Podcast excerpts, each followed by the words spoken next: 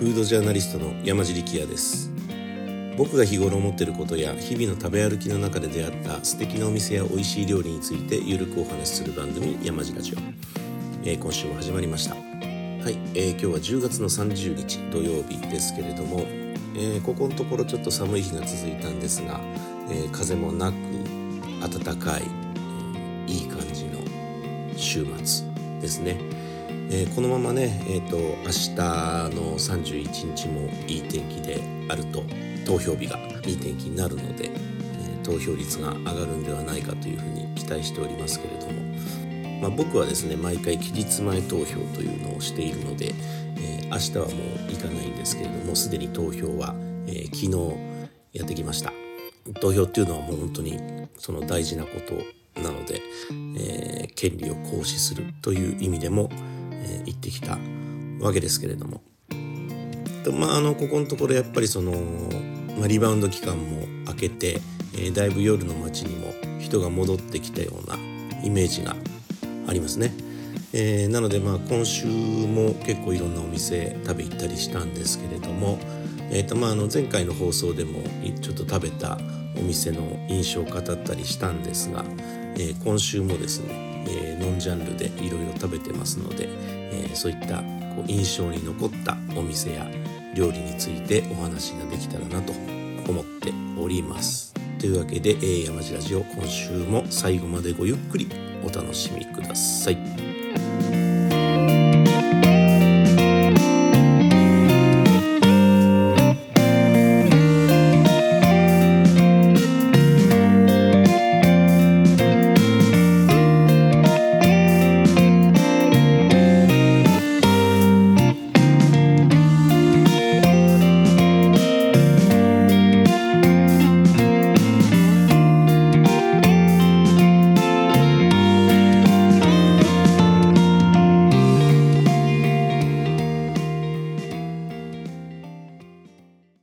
まあ、あの今週はですねたまたまなんですけれども、うん、新橋とか銀座とか有楽町といった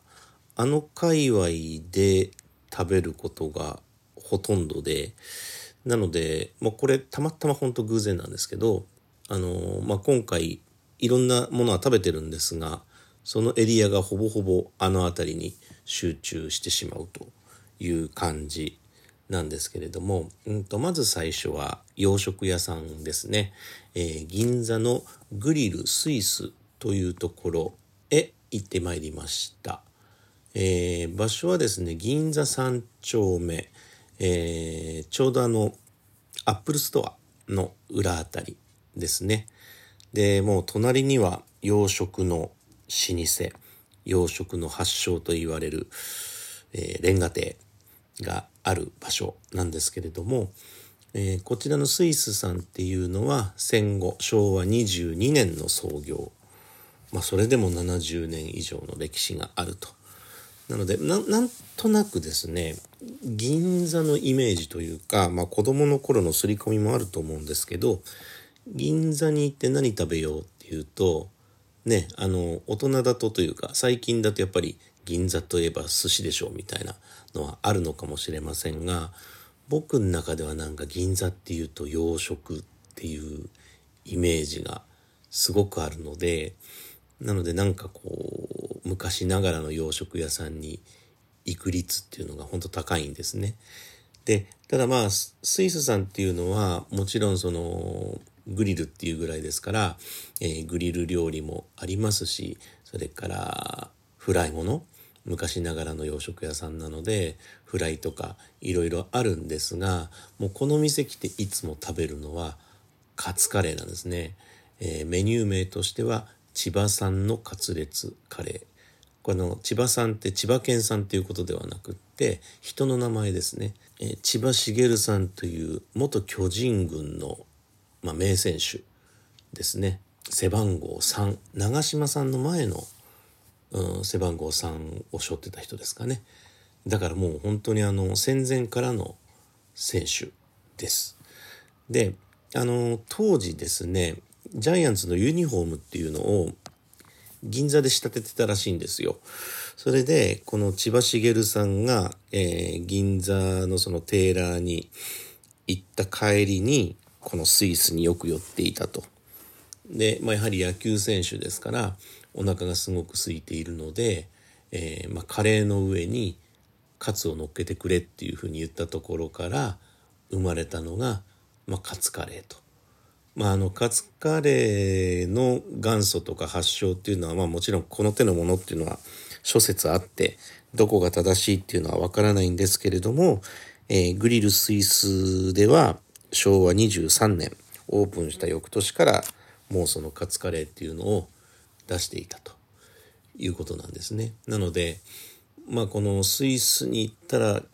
結局頼んでしまうのはいつもこの千葉さんのカツカレーですね。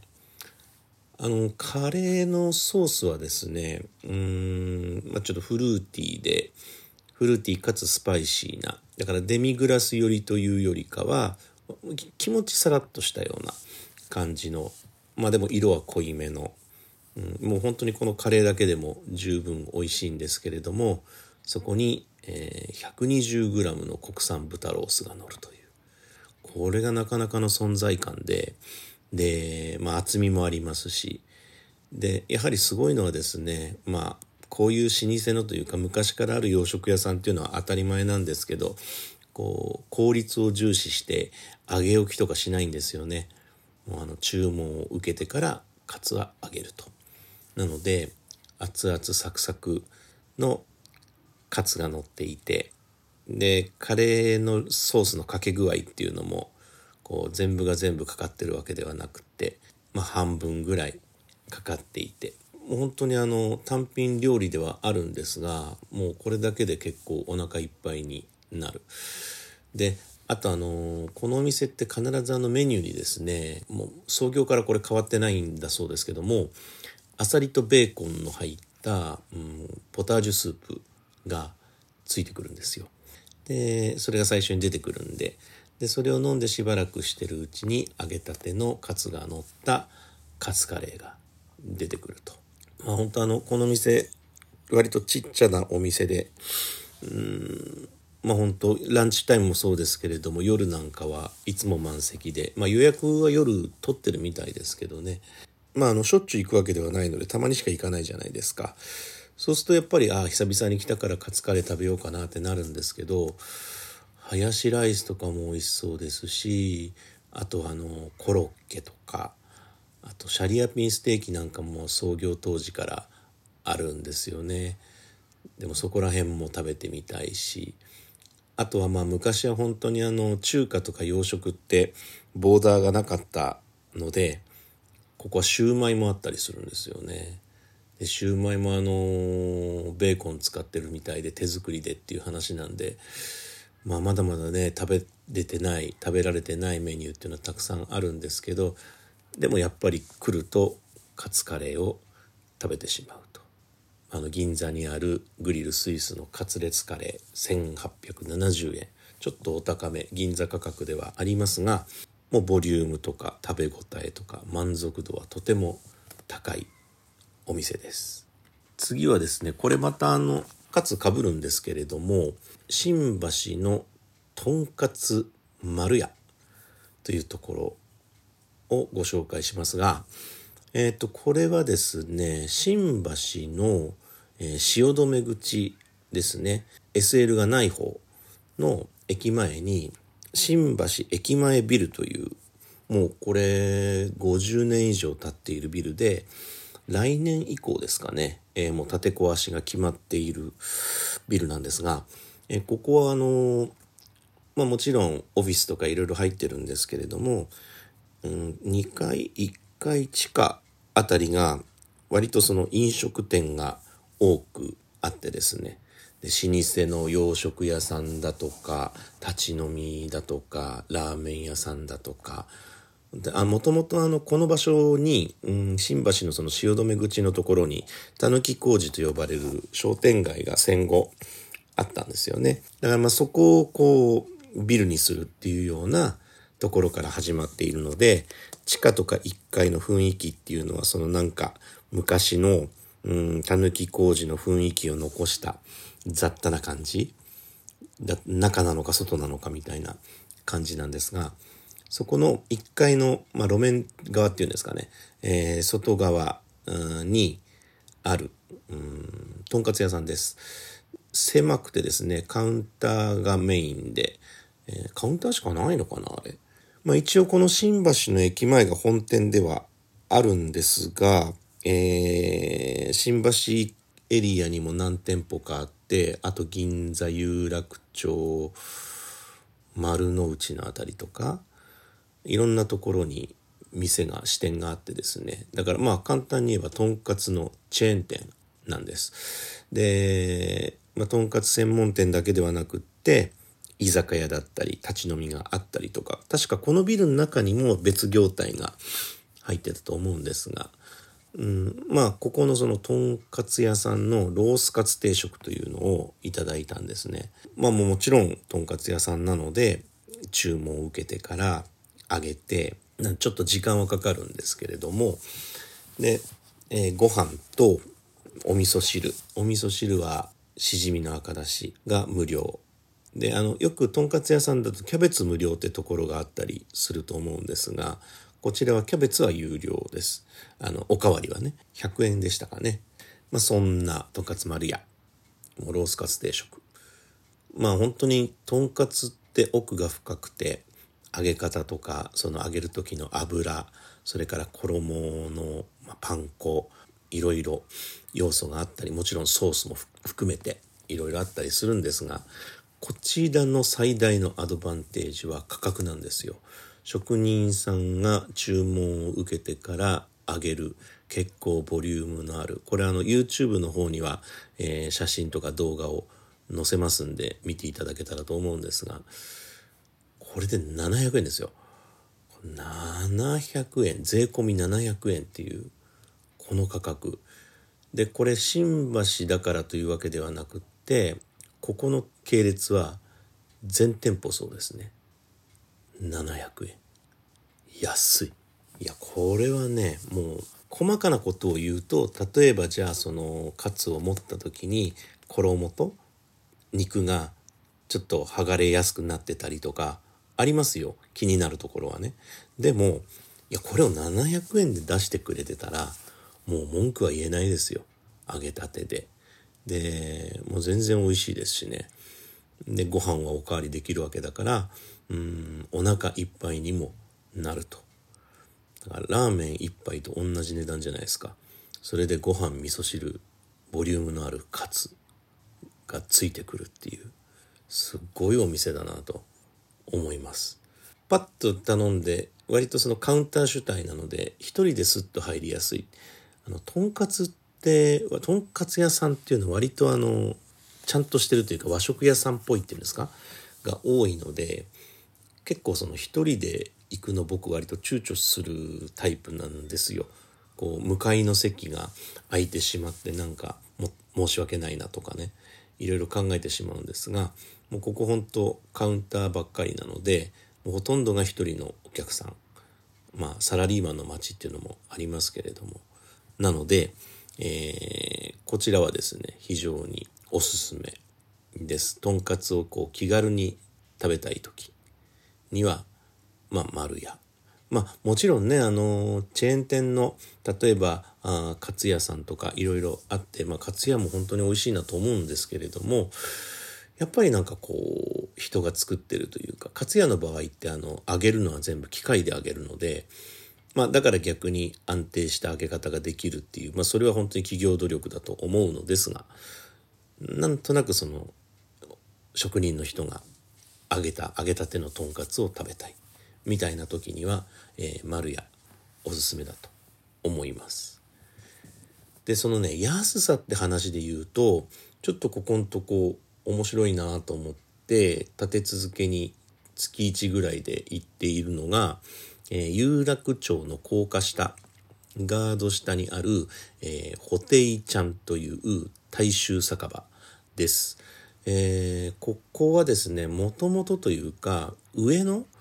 上野で多分1号店を出していて、えー、今はあ都内のみならず関東近県などにも店舗展開をしていてもう何十店舗もあるチェーンの居酒屋だと思うんですけれどもここ45年前ぐらいからですね居酒屋業界は割とその大衆酒場ブームというんですかね昭和の世界観があるようなものをこう今新しく作ってるみたいなネオ大衆酒場みたいなそんなのがあるんですがもうここもまさにそうです。本当にあの雑多なというかなんちゃないこう内装で、えー、もうコピー紙に書いたようなメニューがですねベタベタベタベタベタっといろいろ貼ってあってという。でここのお店もまあ本当にあのすごいのがメニューの価格全体的に安いですね。お酒なんかもそうなんですけどいわゆる料理が基本的には200円台とか300円台とか500円のものってそんなにないんじゃないかな。どれも安いんですよね。それでまあもちろんポーションボリュームは少なめではあるんですけれども結局そのそこでがっつり1軒目で食事をするっていう人はほとんどいないわけでどこかでご飯を食べた後に2軒目行こうとかあるいは6時から飲んでたにしてもお酒がメインであるとか。で大体どうしてもあの居酒屋っていろいろ頼みすぎて残っちゃったりすることってあるじゃないですか。少量多皿じゃないんですけど一つ一つのポーションがそんなに多くないのでいろんなものを少しずつ頼める。それで値段は決して高くないと。今週僕が行った時っていうのは、えー、2軒目使いだったんですけどえっ、ー、と、二人でですね、3杯ずつぐらい飲んで、お料理も5、6品頼んで、二人で3000円いかないぐらい、みたいな。結構な値段ですよ。安さ。だからまあ賑わってますね。で特にその有楽町のお店っていうのはガード下なのであの電車の音が聞こえたりとかあとはあの、まあ、もちろんその店舗になってはいるんですけどもう半分外みたいなうんオープンテラスっぽい感じでだからちょっと屋台風なイメージもあるんですね。なのでその雰囲気もとても良くてで特に今の時期だとその密だとか換気っていうものを気を使いがちですけれども、うん、そういう外なんかの席はほとんどそれを気にする必要がない。風通しのいい。だからまあちょっとこれから先の時期はね、えー、ちょっと外肌寒いのかなっていう気もしますけれども、うんあのー、非常に秋の過ごしやすい気候の中、えー、快適な雰囲気で楽しめました。はい、えーと、最後はですね、焼肉屋さんです。えー、今月10月の11日にオープンしたばかりの焼肉 R というお店に行きました。えー、住所的には銀座2丁目ぐらいになるんですかね。並木通りの一本裏というか、中央通り側の、まあ、あのレストランビルの8階にできた、えー、焼肉屋さんです。こちらの営業の主体というかは、もう本当にいろんな外食、飲食店を多数多業種展開しているところの一ブランドなんですが、こちらの焼肉屋さんの特徴っていうのは、いい肉を使って、うん、フルアテンドで、えー、完全に焼き師の人がついてっていうことなんですけれども、まあ、全15室ですかね、完全に個室対応というお店です。だからまあ本当にこれもやっぱりコロナをイメージしてというか、うん、大きなホールを作らずに細かく分けて、まあ全部個室で楽しめるというお店です。で、メニューは、えー、お任せのコース、アラカルトはなくって、コースが2種類あって、えっ、ー、と、それのまあ高い方のコース、1万5 0円のコースというのをいただいたんですけれども、あのまあ最近の焼肉屋さんによくある、うん、焼肉ばっかりではなくってお料理も出てくるような、うん、だから焼肉をメインに据えた肉料理のコースという感じでしたね。で最初にそのお肉の塊肉をこう宝石箱のようなところから見せたりとかあとはその焼いたのをカットしたりあるいはそのトリュフを削ったり、チーズを削ったりみたいなことも全部目の前のところでやるので割とそのインスタとか SNS 映えしそうな、うん、だからまあ女子が喜びそうな、えー、感じのお店でした。だからまあ逆に言うとですねおっさんたちだけで行こうとするとちょっとハードルが高いようなお店かもしれません。うん、ただまあ本当にあの、焼肉のクオリティ自体は、まあ、本当に悪くなく、まあ、お肉も良かったですしタレとかの味付けというのも、うんまあ、美味しい好みの味ではありました。あとはだから目的が何かなんでしょうねこういうお店の場合。焼肉がっつり食うぞって話になってくると、うん、焼肉肉を焼く焼いた肉の量っていうのはちょっと足りない感じるかもしれないですね。まあ、その代わりその茶碗蒸しが出てきたりユッケが出てきたりあとはあの瞬間燻製のあん肝が出てきたりとか、うん、あとはま土鍋のご飯が出てきたりとかお腹は十分満足するんですけれども焼肉肉をこうジュージュー焼いてガツガツ食うというお店ではないのでだから使い方かなという気はします。まあお肉の中で言うとですねこの日は常陸牛ですとかやっぱりそのその時のうん良いブランドというか銘柄を使っているようですけれども、まあ、タンの食べ比べがあったりとかですね、うん、まあ面白かったですね。なのでまあこう一個一個出てくるために「おお」とか「わー」みたいな感じで盛り上がるお店でした。本当に最近感じるのはやはりこう今オープンしてるお店っていうのは、まあ、コロナを見据えてこう個室にしたりとか非接触オーダーにしたりとかあ席の間を空けたりとかそういうふうにこう対応ができているお店が多いんですが、まあ、ここみたいにその完全個室ということなので本当にその従業員の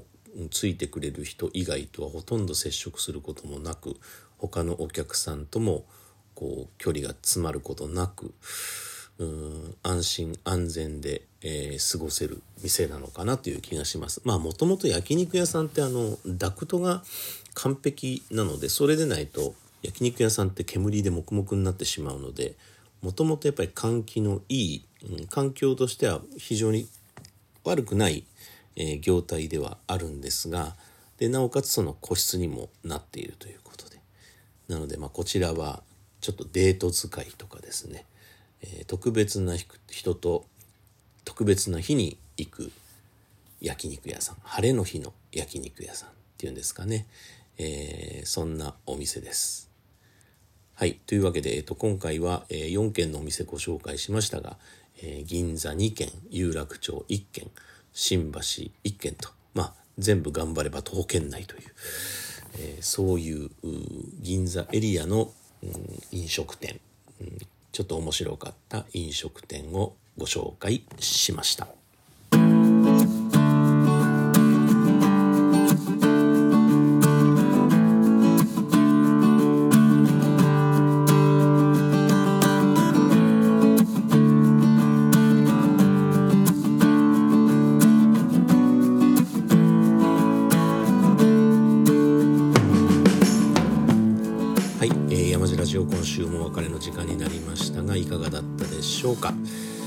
えー、っとですね先週の放送配信の最後でもちょっとお伝えしたんですが、えー、6月から始めたこの山地ラジオなんですけれども、えー、7ヶ月間で22本配信させてもらいましたが、えー、今回がですね一応そのシーズン1の最終回と、えー、一旦終了させていただくことにしました。で今後の山地ラジオとしてはですね、まあ、原則としてはま不定期配信にしようかなと思っています。えー、じゃあなぜこの一旦これを中断するかというとですねやっぱりその音声による配信っていうものの可能性とか、えー、面白さっていうのは、まあ、この半年間でとても感じていてなのでこれはもっといろんな多くの人に、うん、伝えたいという思いも強くなってとはそのやっぱりその内容も含めてうんなんか違った形での配信っていうものはできないのかなということでですね11月からは、え、新しいプラットフォームで新しい音声配信をしようと今計画中でございます。はい。というわけで、えー、山地ラジオ今週も最後までお聴きいただきありがとうございました。えー、山地ラジオは主要ポッドキャストステーションにて、えー、アーカイブ等々を含めてお聴きいただけますので、えー、ぜひお聴きください。はい。というわけでシーズン1ありがとうございました。えー、次回の配信もどうぞお楽しみに。